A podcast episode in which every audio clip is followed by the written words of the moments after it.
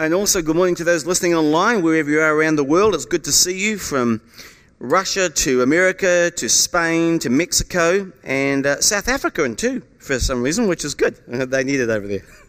So, today I'm going to start a new series called Text Messages. And I want you to take out your pens because we're going to go through a lot of stuff today to help you. Before I even start, if somebody at work or somebody at university was to say to you, Why do you trust the Bible? Isn't it just written by a whole bunch of men? And how do we even know what that they wrote was actually what they saw? How do we, how, what you tell me right now, or your kid says to me, or your grand, your grandkids, daddy or mummy or daddy, why do you trust the Bible? What would you say? Would you feel a little pressured?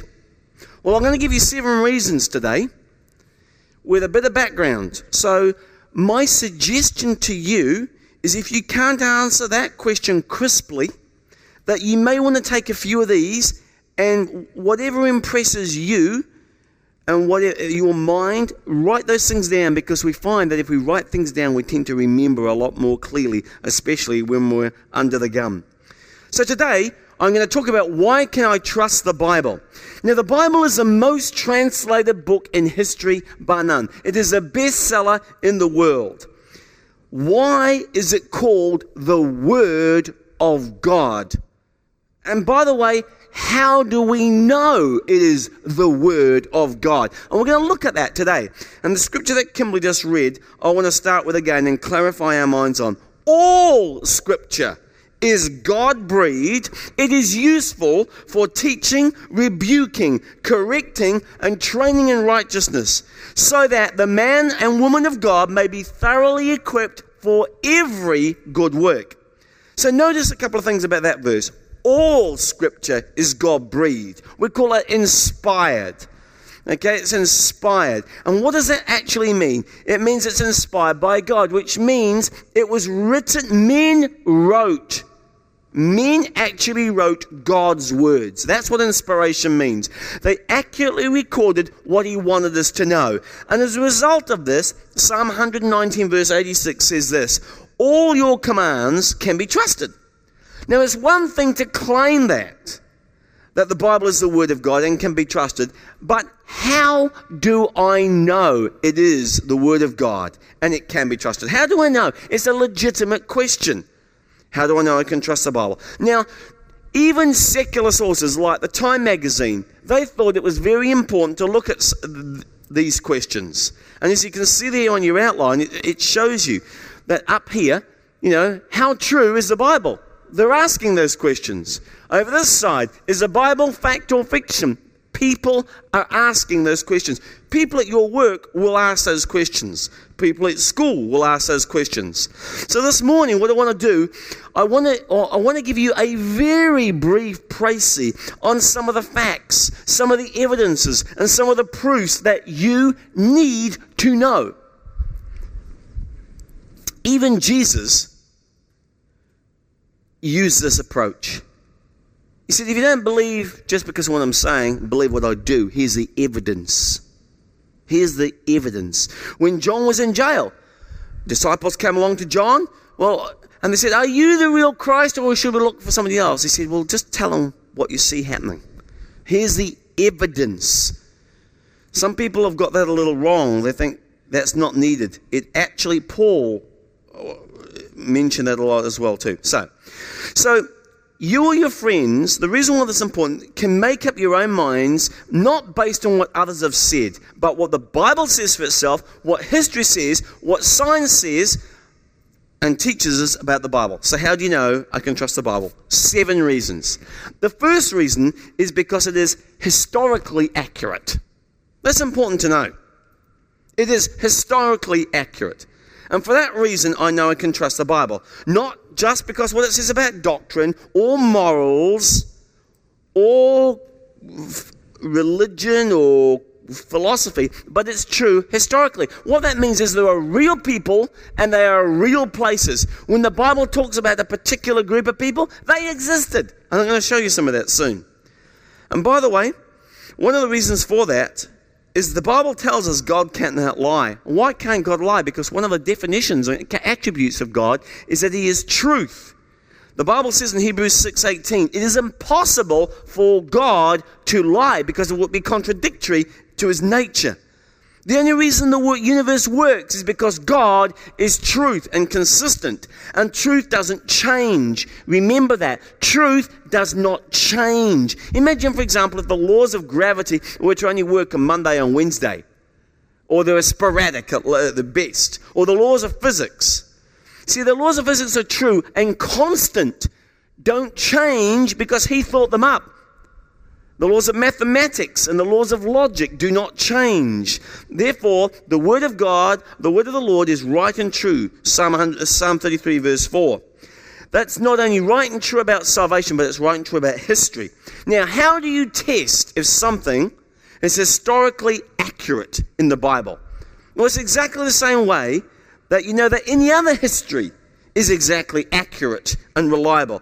There are four good tests of history. One of the ways you test good history is was it written by eyewitnesses? You may want to write it at the side. Eyewitness accounts. Historians, professional historians ask, is this somebody who saw it? My neighbor is a detective, and he's one of the head ones, a man And eyewitness testimony is way heavier than circumstantial. It is the prime evidence that people look for, eyewitnesses. If it's secondhand or legend, it gets depreciated. Now, the first thing to notice is that most of the Bible was written by eyewitness accounts. Joshua witnessed the fall of the walls of Jericho. You can go there tomorrow and see the walls of Jericho. Anybody want to go? I've been. I've seen. I've poked. I've touched.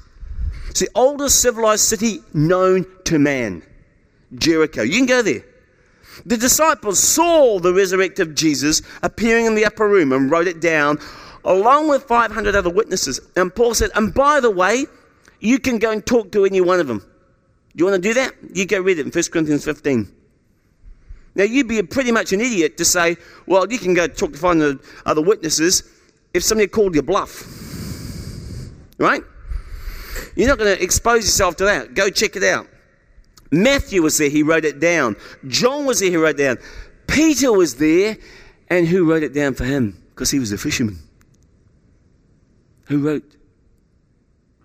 Mark. So when you read the book of Mark, that is Peter, but Mark's writing it down. Dr. Luke talked to all of them, including Jesus' mother, to collect all of the evidence about what happened. And by the way, Secular historians say Luke is a first class historian. First class. We'll, I'll touch on that a little later on. Another test of history by which we know the Bible is accurate is the extreme, I mean extreme care in which it was copied. Many have heard or thought or heard, oh, ah, isn't it like the telephone tag type of style? You know, it's accurate at the beginning, probably it was changed, it was just passed down. Friends, that is so not the facts. Scribes copy exactly. And there's a long list of rules to ensure accuracy. And they had to, eh, it had to be expected. For example, they would copy letter by letter, not word by word. They would test by checking the digits and count up all of the letters, how many A's in there, how many alpha, betas, etc. And the, they even knew the middle letter of the Old Testament. And if it didn't match up, out it went. Something was wrong. Now, a good example of this is in 1947. That's before my time, but not before some of my friends' times.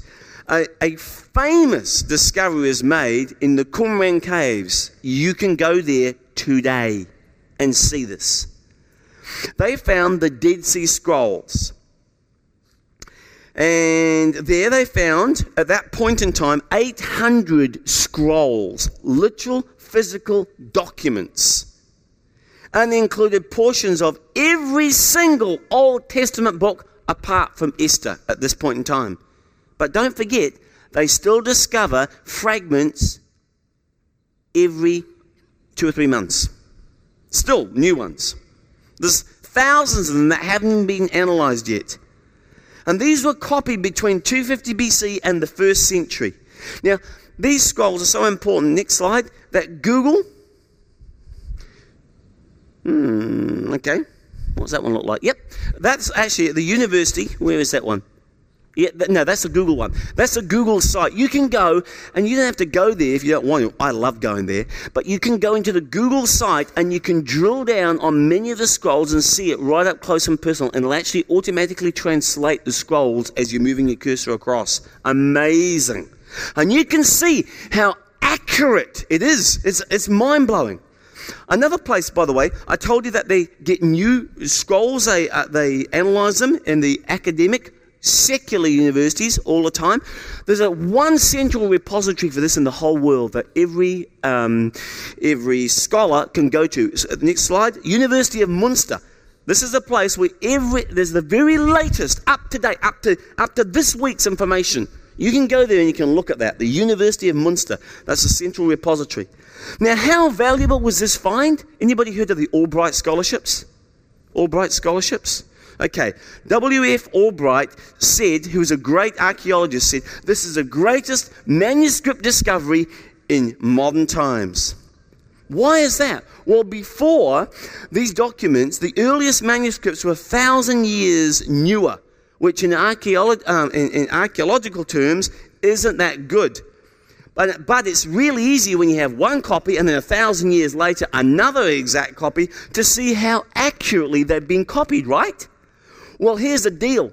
You can go and see the scroll of Isaiah is, for example, one of the examples you can see is 100% accurate with a thousand years between them. That gave them great confidence, many confirmations. And also, with over 10,000 Old Testament documents, there are many, many, many confirmations of this. So, um, by the way, you can also go to the Shrine of the Book in the scroll of Isaiah, in the same language today, you'll see the exact copy. Jesus also said, not one. Next slide, please. Okay, there's a scroll of the book, a scroll of the shrine there in Israel. You can go there and you can see the exact copies of the book of Isaiah that they found there. Next one. Next.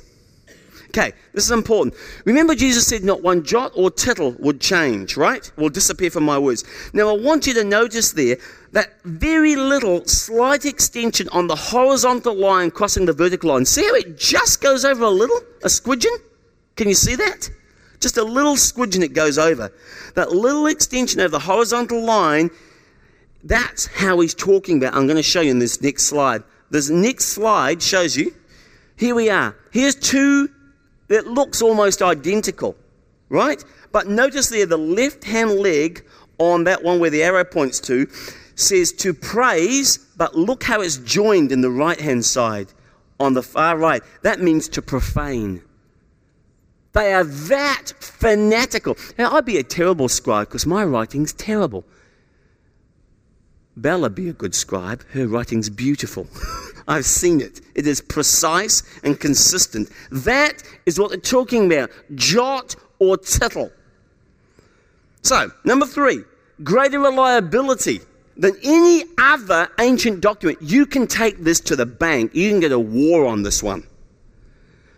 There's over 10,000 Old Testament documents closer to the time that demonstrate accurate representation of the manuscripts. Here's a pictorial view of this. Take a look at this. That's pretty impressive.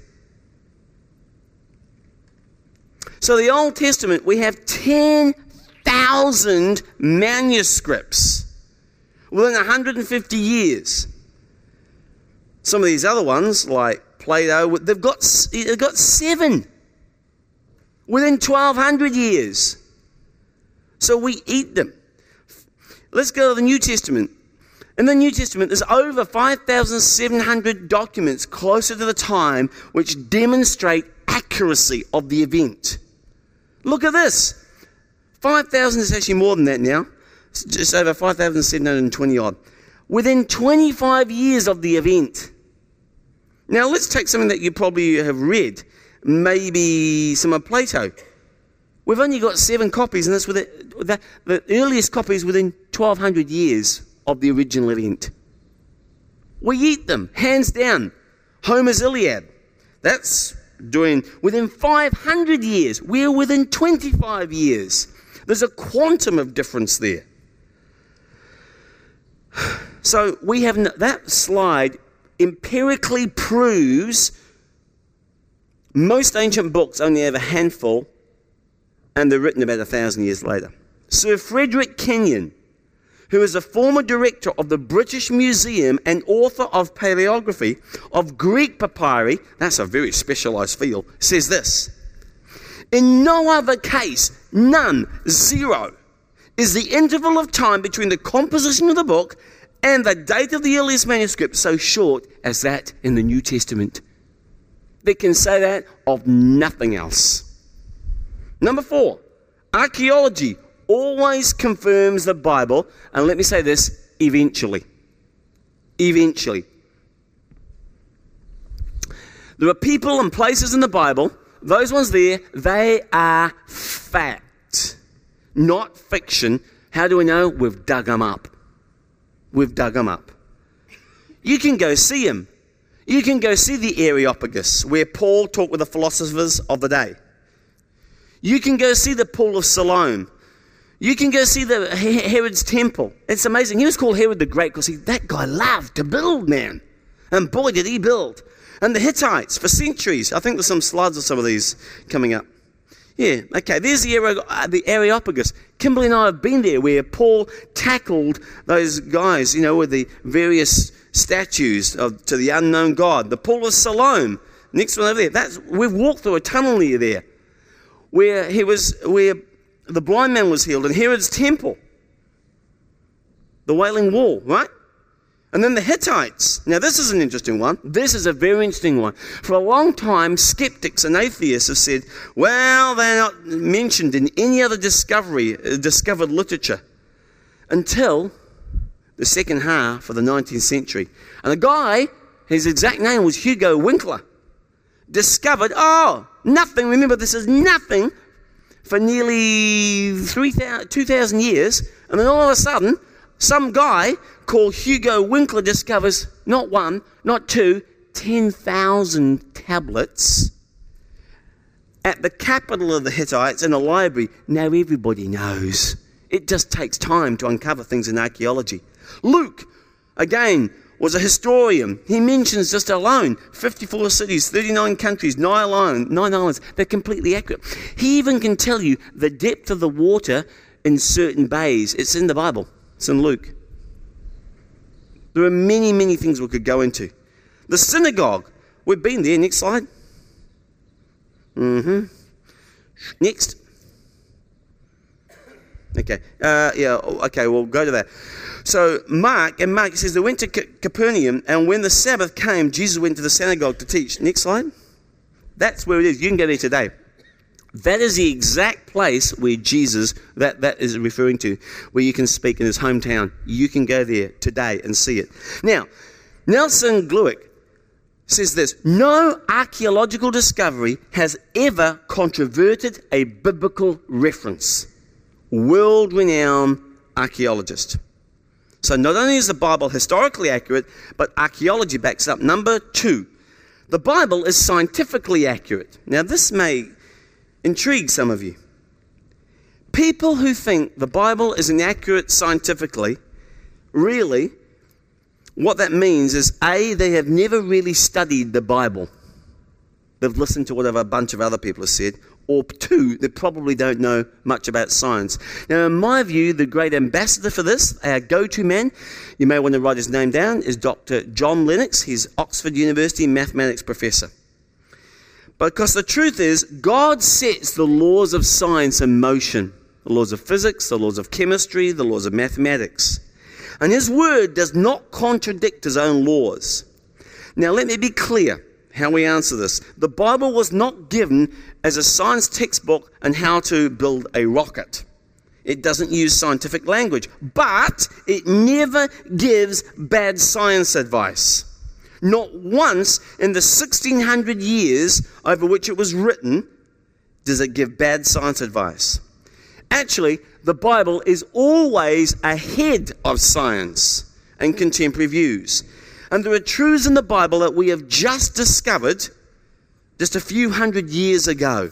And I'm going to show you some of those in a second as evidence. Johannes Kepler, who was a great astronomer, any of you done science know that, said this Science is thinking God's thoughts after him. In other words, he's already created, we just discover it. So God established the laws of physics and biology and chemistry and science, and we are still to this day, even down to the level of quantum physics, we are still discovering these things. So the reason the Bible is accurate is that the laws of the universe are God laws, so he understands them even though we're still trying to get it. Now, Psalm 148, verse 5.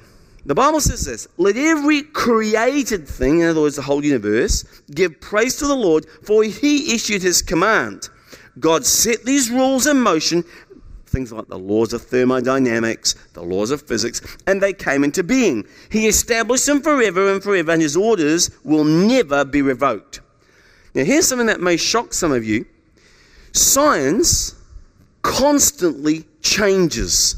And I mean constantly changes, it's quickly obsolete. We could take a look at um, medical views. How many of you in your life have read articles about something that was supposed to be bad for you and turned out to be okay? Remember the whole palaver lava about eggs? Remember that one? Or butter? You know, and things that were supposed to be good for you now, we learn oh, actually cause cancer. I remember in my mum's day, some things that pregnant women, the current science of the day said you should take to relieve nausea and pregnancy. It wasn't fine at all. It's called thalidomide. Now, our understanding is constantly changing, so much so. Anybody been to the, uh, the Louvre in Paris? Okay? Okay, when you've been there, you would notice there's a section, you probably skipped it. And it's a, it's a particular section five kilometers long if you measure all the shelves of old, obsolete science textbooks. Now, if you've been reading the Bible 1,000 years ago, what the Bible would have said then would not have matched what the science, the prevailing science of that day said, because the science wasn't up to date. I'm going to give you some examples of that you can consider. And the reason for that, by the way, is God's truth never changes. Now, in 1861, there's a very famous book that came out called 51 Incontrovertible Proofs that the Bible is scientifically inaccurate. That was in 1861. The only problem is today, 157 years later, not one scientist will believe one of those things in that book. They've all been disproven by science. One evidence that the Bible is not man made is what the Bible does not say. If this were a human book, you would expect it to be filled with the scientific, almost superstitions of that day. But they're not. They're not in the book. For example, example number one. For thousands of years, people believed, oh, don't get me started, that the earth is flat. Don't even get me started on that. But it wasn't until Copernicus and Galileo and Columbus realized that the world's not flat. Now, you would expect if this is a man written book that it would include that the earth is flat. Because it was in existence and being written during those thousands of years when everybody thought the earth was flat. But there's not a single verse in the Bible that says the earth is flat. In fact, it says the exact opposite. Notice this 2,600 years ago. That's a long time. Isaiah said, God is enthroned above the sphere of the earth. Not flat, the sphere of the earth. 2,000 years ago, the Bible said that the earth was round, it was a circle. And God said it because it was true. Whether anybody believed it in that day or not, He said, nah, nah, nah, it's a sphere. So for thousands of years, people believed it had to also be held up. Do you know that? By something, and it depended upon your culture. Now, the Greeks, thousands of years ago, believed a giant named Atlas. But you won't find Atlas in the Bible because it's not true. It's a bunch of junk. Even though it was written in Greek, the New Testament. Huh? So why isn't Atlas in there? And you, let's go further. Thousands of years, Hindus believed giant elephants held up the earth on their backs. And every time it was the move, that was an earthquake. I'm just telling you, you can go check it out. That was the prevailing culture of the day, the scientific thinking. And then, oh, it's worse. The elephant stood in the back of turtles, and the turtle stood in the back of this cosmic serpent that was swimming through this cosmic sea. Do you find that in the Bible? Nah. But that was the prevailing thinking at the time. You'd have thought it would have made its way into the Bible if it was man made. But it's not in the Bible. Why? Because the Bible's true. The Bible leaves out lies. See, what about Moses?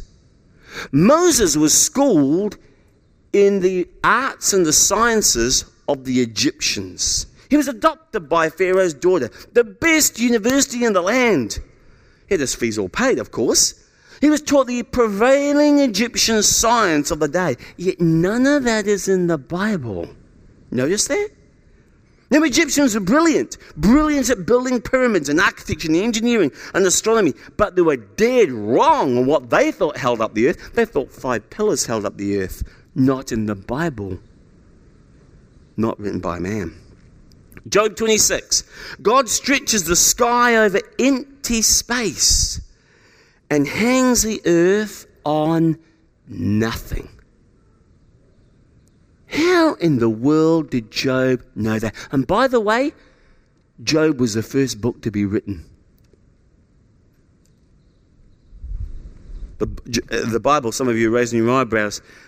What you see is not necessarily the chronological order. There are books that you can get, Bibles that are written in chronological order, being reorganized.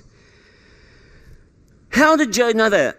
Everybody in that day knew the earth was flat and on the back of pillars, knew, right? But it's not in the Bible. Why? Because only the Bible always tells the truth. Number three, the third thing that we thought about under this subheading is the number of stars could be counted. This is a dissertation done in 150 BC. Yeah, you still had to do dissertations then, Bronte. 150 BC. Hipparchus' dissertation, he proudly announced to the then known world that there were 1,022 stars in the whole universe. 1,022. But the Bible doesn't say that. And then three years later, uh, 300 years later, a guy called Ptolemy concluded, no, no, no, no, he got it wrong. There were four more, 1026. That's what he thought. That was a prevailing scientific community. Yet, 2,600 years ago, now it's um, widely accepted that there are more stars than grains of sand. In fact, in Jeremiah 33 22. This is what the Bible says, on the other hand. As the hosts of heaven cannot be numbered. You can't number that, it said. You're wasting your time. The sands of the sea cannot be measured. Now, I could go through many other areas biology, chemistry, and, oh, actually, I need to segue into this because it's a favorite topic of conversation in our house whole medicine. Oh, boy. Many, many years ago, people believed, up until very recently, that too much blood was bad for you. And they felt that you must bleed people to, to keep them alive and make them healthy. And actually, doctors would cut you to release blood. Sorry if somebody gets a bit queasy, to help them get better. So much so, this is not a long time ago. 1799, a certain president died. What was his name? George Washington. You know why? The doctors of that day took out 40% of his blood volume. It's a wonder he wasn't in hyperbolic shock. This is not long ago. 40% of his blood. Today, we give people blood to get them well. It's exactly the opposite. So, thousands of years before this crazy phenomenon, the Bible said this Leviticus 17 11. The life of every creature is in the blood. Your blood's not good, you're in trouble. We didn't even know that blood circulated till 1628. That's how much we're still catching up. When William Harvey figured it out, they should have just read the Bible. How did Moses know that, eh? And then number five, during the Middle Ages, all on, on, on the medical area, That's not number five in your outline, it's a sub point here. Uh, uh, during the Middle Ages, get this 25% of all of Europe was wiped out. Gomberger. 25%. They died of the bubonic plague because we didn't even understand germs and contagion and infection. They didn't know the value of quarantining the sick. Well, they should have read the Bible. Because long before science discovered germs, and this is the verse, by the way, I sent to Joshua this week Leviticus 13:4, put an infected person in quarantine. yes, he says here for seven days, and Joshua goes, What? Seven days? I said, Yeah, seven days. God said, Here's how you take care of infected people. This is thousands and thousands of years ago. People who get sick, put them outside the camp for seven days. And if they're still sick, keep them out there for another seven days. Quarantine them. We used to do that when we had four kids. Well, we still do have four kids, but when they're living at home. One got sick, would my wife, being a nurse, would separate them so they wouldn't infect the rest of the household. They'd have their own separate cups and knives and forks, and they would be washed very carefully. So God was right. The Bible is always scientifically accurate and ahead of science. That's what the Bible says in Psalm 30, excuse me, Proverbs 35. Every word of God is flawless. Ours aren't, but His are.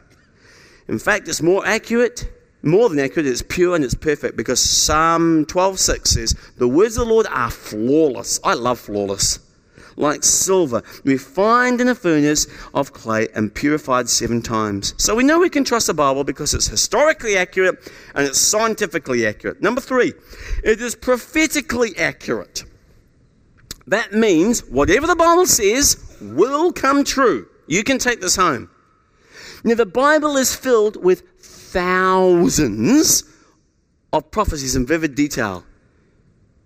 Thousands, where God says this will happen, in this way and the exact time and the exact name. Do you know it even predicts the, uh, the year Jesus would be born and be crucified? Events that happened just as God said. Some, by the way, are yet to be fulfilled. There's over 300 about the first coming of Jesus. Where he'd be born, how he'd be born, blah, blah, blah. You didn't choose where you're going to be born. How he would die, now, a thousand years before Jesus came, David describes what the death by crucifixion would be like. Even the price that Judas would be given for the betrayal, which was 30 pieces of silver, and what it instead will be spent on, and it names it Potter's Field. How could he have known? How could David have known back then? Because God told him. What are the odds of everything, every one of them coming to pass? Well, 300 is just ridiculous, so just eight. Those of you who do math, I want to just uh, point you to a paper by Professor Peter Stoner. It's been reviewed by the American Scientific Affiliation. And he says the odds of just, just eight out of the 300, just eight, is 1 in 10 to the minus 17. The Bible says this no prophecy ever originated from humans. Instead, it was given by the Holy Spirit as humans spoke under God's direction. Now, let me tell you very clearly there was one job you did not want in the Old Testament, and that was a job of a prophet. You had to be 100% accurate. You were wrong once, you were stoned. Nobody wanted this job. That's some sort of quality control, right? Jesus said this, Matthew 26, uh, 56. But all this is happening to fulfill the words of the prophets as recorded in the scripture. It's a fascinating study for you to do. To go back and look at some of these, what they were said and what happened. Just like God predicted it's coming true. And then Revelation 22 6 says this The angel said to me, These words are trustworthy and true. The Lord sent his angel to show his servants the things that must soon take place ahead of time. He knows what's going to happen ahead of time. It is prophetically accurate, and the odds of all these prophecies coming to pass is astronomical. Good book I'd recommend here is my friend Harold Sala's book, How You Can Have Confidence in the Bible. Great. He summarizes a lot of this. Four, it's thematically unified. What do we mean by that? The Bible is one message about Jesus from beginning to end on redemption. Jesus is the star of the Bible. And next week we'll talk a little bit more about that. Well, what's so amazing about that? Well, here's what's amazing about that. There are 66 books in God's holy word written by 40 different authors over 1600 years on three continents. That's a disparate bunch in three different languages Hebrew, Greek, and Aramaic. I have a question. How do you think they all got the same story? When they didn't even know each other. People from all sorts of lives. There were farmers, there were kings, there were soldiers and shepherds and tax collectors and priests and historians and scholars and doctors and businessmen in all kinds of locations from caves to ships to palaces to prisons to deserts. You couldn't get a more diverse group of people. And yet they make one book with one story. If I today was to come up here with a whole bunch of coloured paper, different colours, and, and then give it to you and, and, and get you to randomly sort of like just tear it any way that you wanted. What are the odds of that coming together and forming a perfectly formed picture of New Zealand? They'll be ridiculously low. It will be incredible. But the Bible is more than that. It was many places, many people, many centuries, yet all fits together with one theme. It's all about Jesus. Luke 24, 27 says this. Beginning with Moses, that's the first five books, what we call the Pentateuch, and all the prophets, that's the rest of the Old Testament, Jesus explained to them what was said in all scriptures concerning himself. See, all that was about Jesus. Don't miss that. Some people think the New Testament is about Jesus and the Old Testament is about Israel. Wrong. Very wrong. The theme of the entire Bible is God's plan of redemption in Jesus. The pictures, the metaphors, the analogies, and the star of the stories, you can see them in every book. John 5:39 says, "You search the scriptures because you believe they give you eternal life, but the scriptures point to me." That's what the scriptures are pointing to, him. If you miss that, you missed everything. Remember, the New Testament hasn't been written when he said this. You're talking about the Old Testament here. All the scriptures point in the Old Testament to him. And the fifth way we know we can trust the Bible is the Word of God, is it was confirmed by Jesus. Jesus trusted the Scriptures. He trusted the Bible.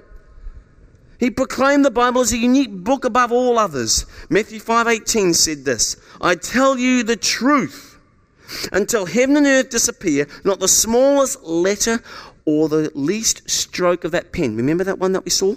will disappear from the law until everything is accomplished. Here's the logic Jesus trusts the Bible. When Jesus say every word and sentence in the Bible is true, I believe every word and sentence in the Bible is true because I trust Jesus. I trust the Bible. He believed in the prophets. Next slide. Yeah, he believed in the prophets in Matthew, eh, there it is, Matthew 22. He talked about Noah. You can go back and read these. He believed in a literal Adam and a literal Eve. So do I. There's a lot of talk going on right now about the mitochondrial Adam and Eve, even in secular sources. He believed in Sodom and Gomorrah, so do I. You can go see the place. One of my friends is digging at Sodom and has been there for the last 13 years. He believed in Jonah. Remember? So if it's good enough for him, it's good enough for me. Augustine said this, and it's a great, uh, great quote. If you believe in the Bible what you like, and you don't believe what you don't like, it's not the Bible that you, that you trust, it's yourself. Number six, it survived all attacks. The Bible is the most despised, the most derided, denied, disputed, and debated and outlawed book and destroyed book ever in the history of mankind. You take a Bible in North Korea, you're likely to be arrested and killed. I noticed even just this weekend, I was reading in some of my sources that in China now, the Communist Party in a particular province in China this week are asking that churches take down pictures, not, not you should have pictures of Jesus Christ, and put um, pictures of the Communist Party leader there this week. The Bible has been inspiration for huge amounts of music. Think about that. And art. Think about all the great courses in the arts history and the architecture and history. And by the way, most of the English language that you and I speak today has been heavily influenced by the King James Bible. And if Wayne was here, who's a professor of Japanese, he would tell you the same. Matthew 24 35. Heaven and earth will pass away, but my words will never pass away. One more scripture here in 1 Peter 24. The grass withers and the flowers fall. That's temporary stuff, just wilts. Everything that you see around you will pass away, it'll just wilt. But the Word of God stands forever. And the reason for that is truth will always be truth. Whether I believe it or not doesn't affect the truth one iota. The truth will always be the truth. So, what God says is moral yesterday is going to be moral today and will be moral in the future. What God says is immoral back then is going to be immoral today, it's going to be immoral in the future. It's not my choice. He is God and you are not. But God gives you and I total freedom to rebel against Him your entire life. But then you can't run anymore. Sorry, you're going to come face to face with Him whether you believe in Him or not. All the I don't believe in Him is not going to stop that from happening. The truth is, at some point, you're going to meet Him face to face. And when I ignore what God has said in His inspired, inerrant, infallible world, you know, I don't like that part. I only hurt myself.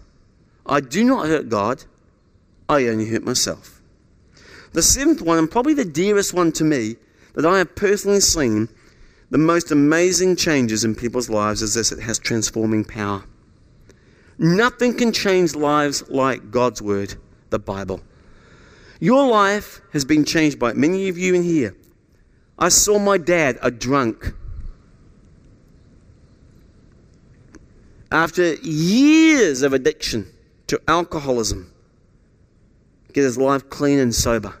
I saw my brother, 14 years a heroin addict, go from a hopeless case which nobody could help him. Not mum, not me, not Mike, no one. It's like going down a greased, slippery pole straight to hell. Nobody could help him. I've seen self centered, all about me men who have abused women and been pathetic, derelict fathers been transformed into godly, caring, generous husbands and amazing fathers. What happened?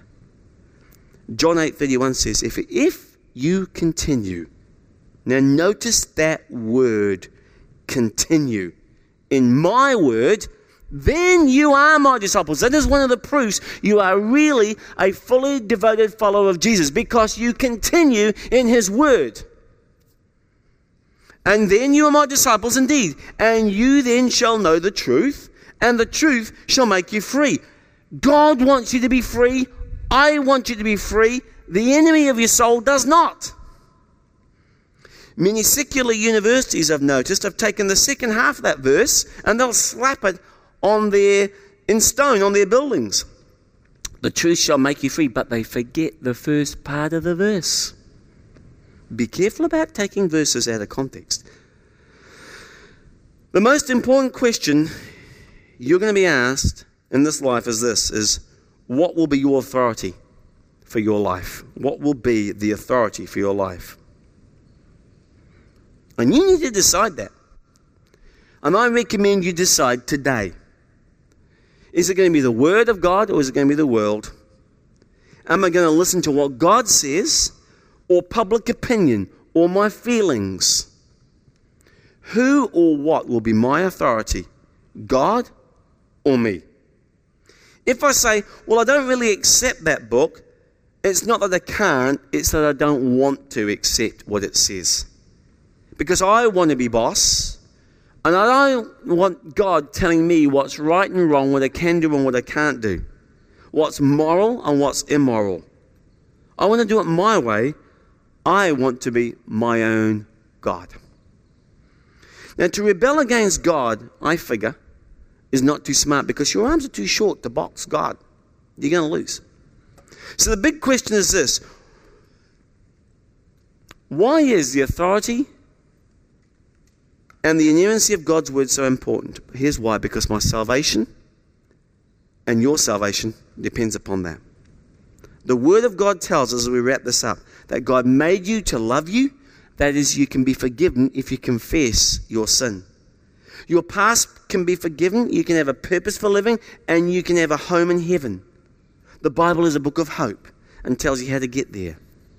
In Romans 12:2, last scripture says, "Do not conform any longer to the pattern of this world."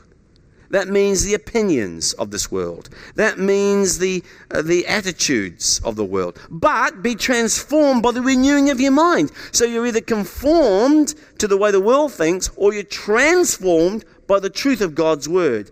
Then you're able to test and approve what God's good will is, whether it's um, good, pleasing, and perfect. So God's plan for you is good, pleasing, and perfect. But you're only going to find out about it in the perfect Word of God. Let's pray.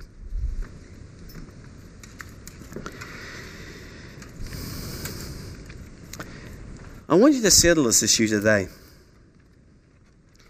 To accept the Bible as the flawless, inerrant Word of God, as the final authority for your life. Because if you don't, then you're basically trying to make it on your own opinions and your own wisdom. And you're setting yourself up as the authority with all knowledge and all wisdom. And that seems to me to be flawed. Would you say, Dear God, from this day forward, I will accept your word, the Bible, as flawless to me. And I will make it the final authority in my life, even when I don't understand it, it's not convenient or popular, or easy, or I just don't like it.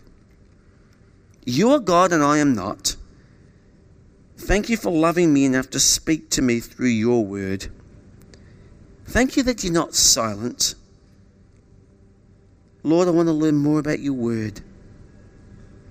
In fact, more than that, I want to love and enjoy your word. And finally, Lord, I want your word to live out in my life. In your matchless name I pray. Amen.